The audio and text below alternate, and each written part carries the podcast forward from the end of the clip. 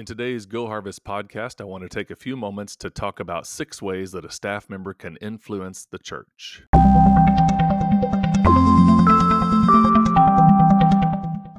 The church leadership definitely influences the church staff.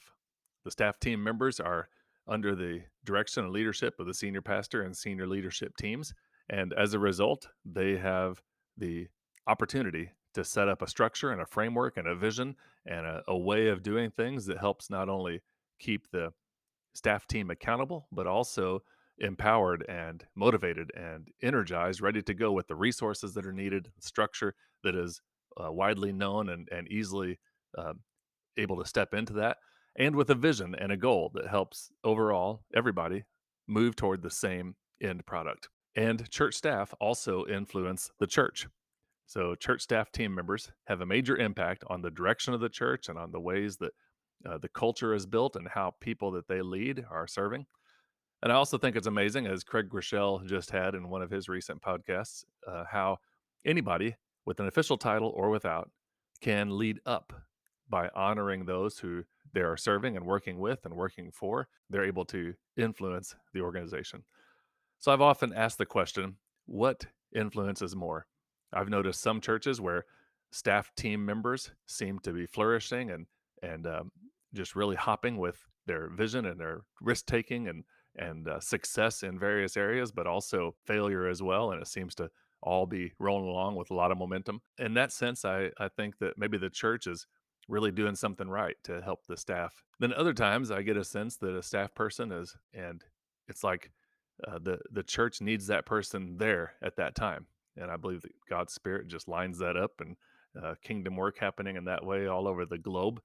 But in reality, this person really does leave a major impact on the church. Any of us working in the church uh, and serving in volunteer or paid roles are going to leave some kind of legacy and impact. But I thought today I would just share six ways that a staff member can influence the congregation. So here's the first one through prayer. It's really an obligation for the pastor and the staff members to invest some time in prayer for their church, for the teams they're with, and the people they oversee. And so I just think about the idea of having a prayer plan, an intentional time block, and a system for praying through your people. And this really, this key component of trusting God through prayer. There are some things that will only happen by prayer, as the Bible says. And when we ask for things, when we believe it, then God is at work in that. And so there are a, a lot of possibilities for the church staff to not only work hard and get all the logistical stuff done, but also to step back and invest time each day praying for their church and ministry and trusting that God is going to be at work through it. And I've seen this on on numerous occasions where needing a, a resource of some sort, most often it's people related, certain number of people to help with this project or to fulfill these roles for the ministry to be smoother and we'll spend time in prayer and all of a sudden it comes out of the woodwork like people are just signing up you don't even realize how they how they got connected. And there's also the idea that um, sometimes we are the prophets um, declaring what needs to be declared but most often we need to act on behalf of the people going to god more in a priest fashion. So the prophets are out speaking from god to the people and the priests were speaking to god on behalf of the people. That's what we need to be as church leaders. We need to be praying for our people and the needs and the, the possibilities we have together. And so it's obligation for each of us. And it also influences the church, maybe more than anything else that we would do, that we would have an intentional prayer plan. There's a lot of ways to do this, and it's totally fine if you change this regularly. It can happen for a while and then it can switch, become something else. I've had on on my calendar, my to-do list even to pop up and at um, certain days, I would pray for various aspects of the ministry, maybe for the worship ministry. And then another day, I would pray for people who are helping in small group leadership or student ministry. And another day, I might uh, pray for people who are involved in hospitality ministry or whatever the case is, and just pick days of the week and remember that. Other times, I have just um, lifted up the names of people who are serving along with me the key leaders and have just written them out in my journal and and prayed for them so that they had uh, the undergirding of God's power and presence as they led. There's also the possibility of fasting and praying. And most often I do that before a, a major season or during a major season or before in a major one day event or something like that. And um, there's a lot of different ways to fast. One simple way is to uh, do a 24 hour fast. You just have supper the night before, and the next day you intentionally don't eat breakfast or lunch or any snacks. And then supper the next evening, you break the fast with a meal. And it is amazing how much power there is in that as you pray and as you focus your attention on the Lord. And that's why in scripture it said that um, fasting and prayer is important. And so it's not something we want to run around just talk about, but it is one major way that a staff person can influence the church. Number two, you influence the church by developing leaders. So the leaders you invite to join you in the work is one way that you're going to shape the church for the future, not just for the lives of the people working with you, although that's uh, high powered ministry teams are a, uh, an incredible way and route for people to not only feel like they're doing something you know meaningful with their lives but also connecting in relationships and you can do a lot with a ministry team. But also for the lives that are impacted by those who you invite in. So i remember times when i have invited people to lead a group or to lead a sunday school class or to lead a team and that simple invitation that simple moment of invitation somewhere along the way just a small seed planted grew into years and years, in some cases, of service in ministries where people felt passionate and gifted and were effective. And so that one little conversation, that one little invitation was a powerful part of influencing the church. So the first one is influencing the church by prayer and then through developing leaders. And the third one is through kind hearted service. No one needs a team member that is always looking after their own interest. Of course, we want to have uh, good balance and uh, opportunities to care for our own lives and our homes and to be balanced with Sabbath and good parameters and borders and all that stuff. But if you're only looking out for your own interest, then it's going to be difficult for you to influence a lot of people. Rather than, uh, you know, working at it for your own benefit, you want to work out of a love for and obligation to Christ Jesus. Even working just for the church alone is going to turn a little hollow church is a divinely inspired organization, but it's still run and operated with with all of us humans who are imperfect and doing our best, but most often uh, don't live up to the standard. And so you can get disgruntled pretty quickly if you're when we work out of a love for and an obligation to Christ Jesus, then we are able to, as Philippians 2 talks about, have his attitude and to seek God's heart with when dealing with people in the congregation. Serving kindly doesn't mean being a pushover or but it means leading people where they need to be. And it means being strong but really compassionate. It means loving people where they are and going the extra mile so that they get a glimpse of what Christ like behavior is all about. So, kindness is really a hallmark of a Christ like leader, and a lot can be accomplished with kindness. And in our day and age, maybe that seems like too soft for leading in other aspects of life. But even in the corporate and business sector marketplace, it seems like love and kindness and uh, kind of a, a, compassion for people has taken a front burner. Seems like that's the approach everybody always talks about, and they always sort of, you know, podcast and business leaders always kind of disclaimer it with, "Oh, this sounds like it's too soft," but believe me, it works. Well, of course, it works because Jesus Christ led the way, showed us how to do this, and put it down on paper for people to read for all these centuries and generations. The Christian church has been people who have served kindly. So here's the next one modeling sacrifice. Serving in a church staff role really does require sacrifice. It uses your time, your gifts, it raises your stress level at times, your ideas, everything kind of goes in to helping on the Great Commission. And um, at times, you know, we joke about that. We're like, yeah, I work part time, but you know, part time ministry, it's always full time. And and maybe some of that needs to, you know, pendulum needs to swing back a little bit, compensation to match the actual hours or any of those things. But even when it does, we understand our role, balancing life with the hard and good work of ministry and keeping a positive attitude, modeling what it means to give your all. I think about that every once in a while when we're inviting people to volunteer, serve in a worship band and, um, you know, I kind of think to myself, yeah, we got all day long to work and then we come in the evening. So I realize that that's part of my role in life. And so sometimes I do need to, you know, put the brake on a little bit so I don't burn out.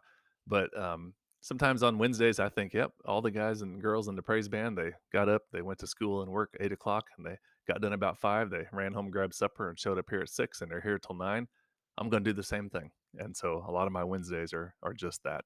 So we model sacrifice so that we are able to um, to help the church continue to serve and to go. Then the next way is through hard work. You get up early, as I just mentioned. You pack your brown bag lunch physically or maybe just mentally. You grab your tools, guitar, laptop, whatever it is you need for your ministry role, and you head out for a solid day of good old fashioned work. Ministry leaders need to manage their time well. They need to make a list of what they want to accomplish. They need to write down their goals. They need to go hard while they're there, move fast, allow only a, a bare minimum of your time to be sucked away by, you know, indecisiveness and procrastination and social media and all the things that are easier to say than do. But always be willing to put people first and to understand that working with people is not cut and dried, but it's going to require hard work. So we don't want the, as I mentioned, the lines to get blurred. You know, a late night here and there, or a long weekend, or a big event.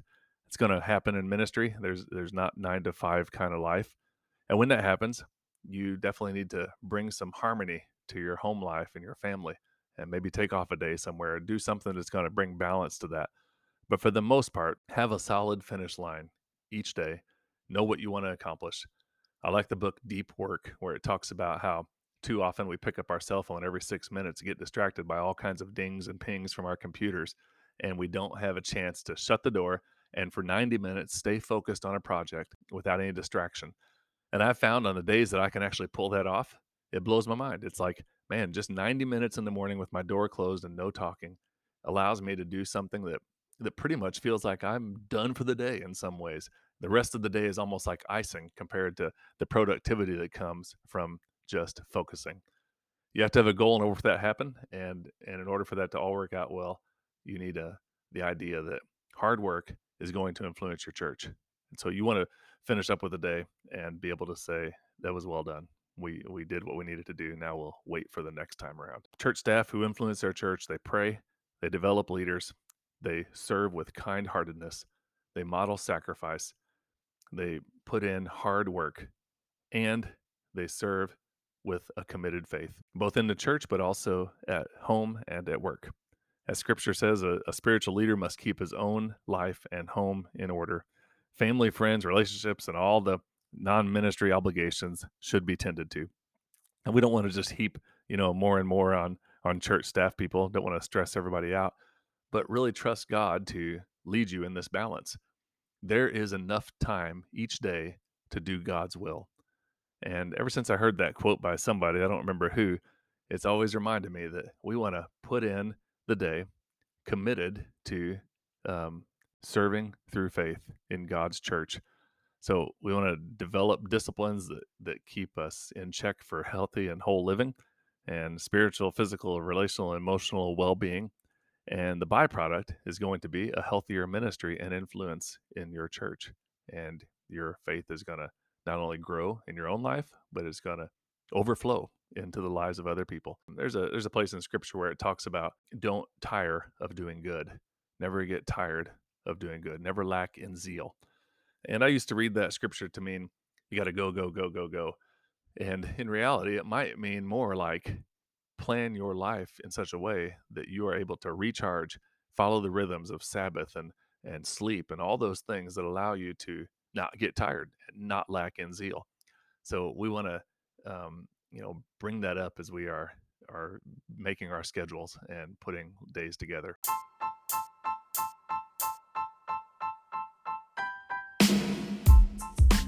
This is Ava Andrews, and I lead worship with Harvest Ministry. We would love to invite you to listen to some of our music on Spotify, Amazon, Apple, or wherever you like to listen. Over the years, Harvest has recorded worship music, kids worship, instrumental, and more. You can find all the various albums at harvestministryteams.com slash music. Thanks.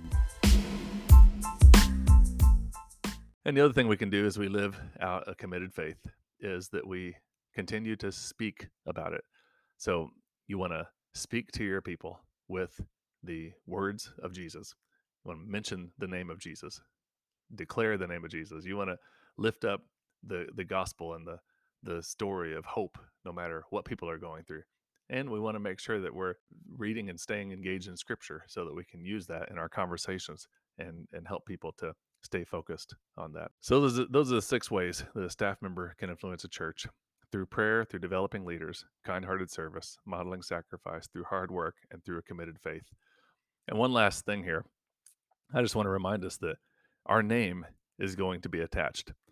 So thankfully, the cornerstone for the church is Jesus. It is Jesus' church, and we are interim. I've mentioned that several times on this podcast.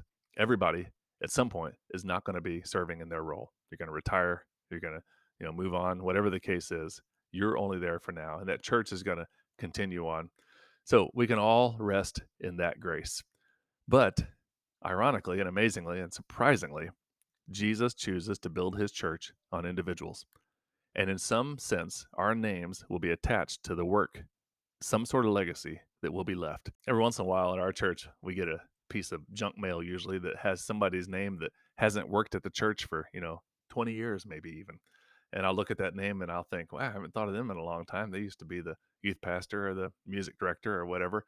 And um, it's just kind of a reminder to me that our names are going to come up throughout, uh, you know, throughout history you invite somebody to join you in some kind of work you lead somebody to christ you invite people to be a part of the church you you know raise up this temperature of of people following jesus with all their heart and and whether that's kids or, or students or adults down the road somewhere they're going to be telling the story their testimony now includes you as somebody who reached out to them invited them met them where they were helped meet a need or whatever the story is so how do you want to be remembered? How do you want people to remember your work at your church? What successes do you want to see happen as a result of you being employed by your church for this season in your life? Those are six ways that a staff member can influence the church. And I'm praying for you as a potential church staff member that you are allowing God to use you in ministry and that your church will not only benefit, but that it will be shaped It'll be formed and it'll be changed by God using you. God's faithfulness working through you and I, imperfect people, seeking to love and follow Jesus, and just to see what kind of things happen as a result of that. Thanks for listening again to the Go Harvest podcast. I'm so glad that you tuned in today and looking forward to uh, more times of talking and thinking. And if you would like to check out the blog post for this, you can take a look at timpriceblog.com. And we would also like to invite you to do a couple things. One is we would love for you to rate this podcast and to share it and to leave a review. And we would also like for you to support this podcast. If you would like, it's really simple. All you have to do is go to anchor.fm slash go harvest. And there you can see a support button and you can join us on a monthly basis. I want to thank you again for your ministry. We're praying for you and know that good things are going to happen, even in the midst of chaotic times, because God is in control and God is using you right where you are.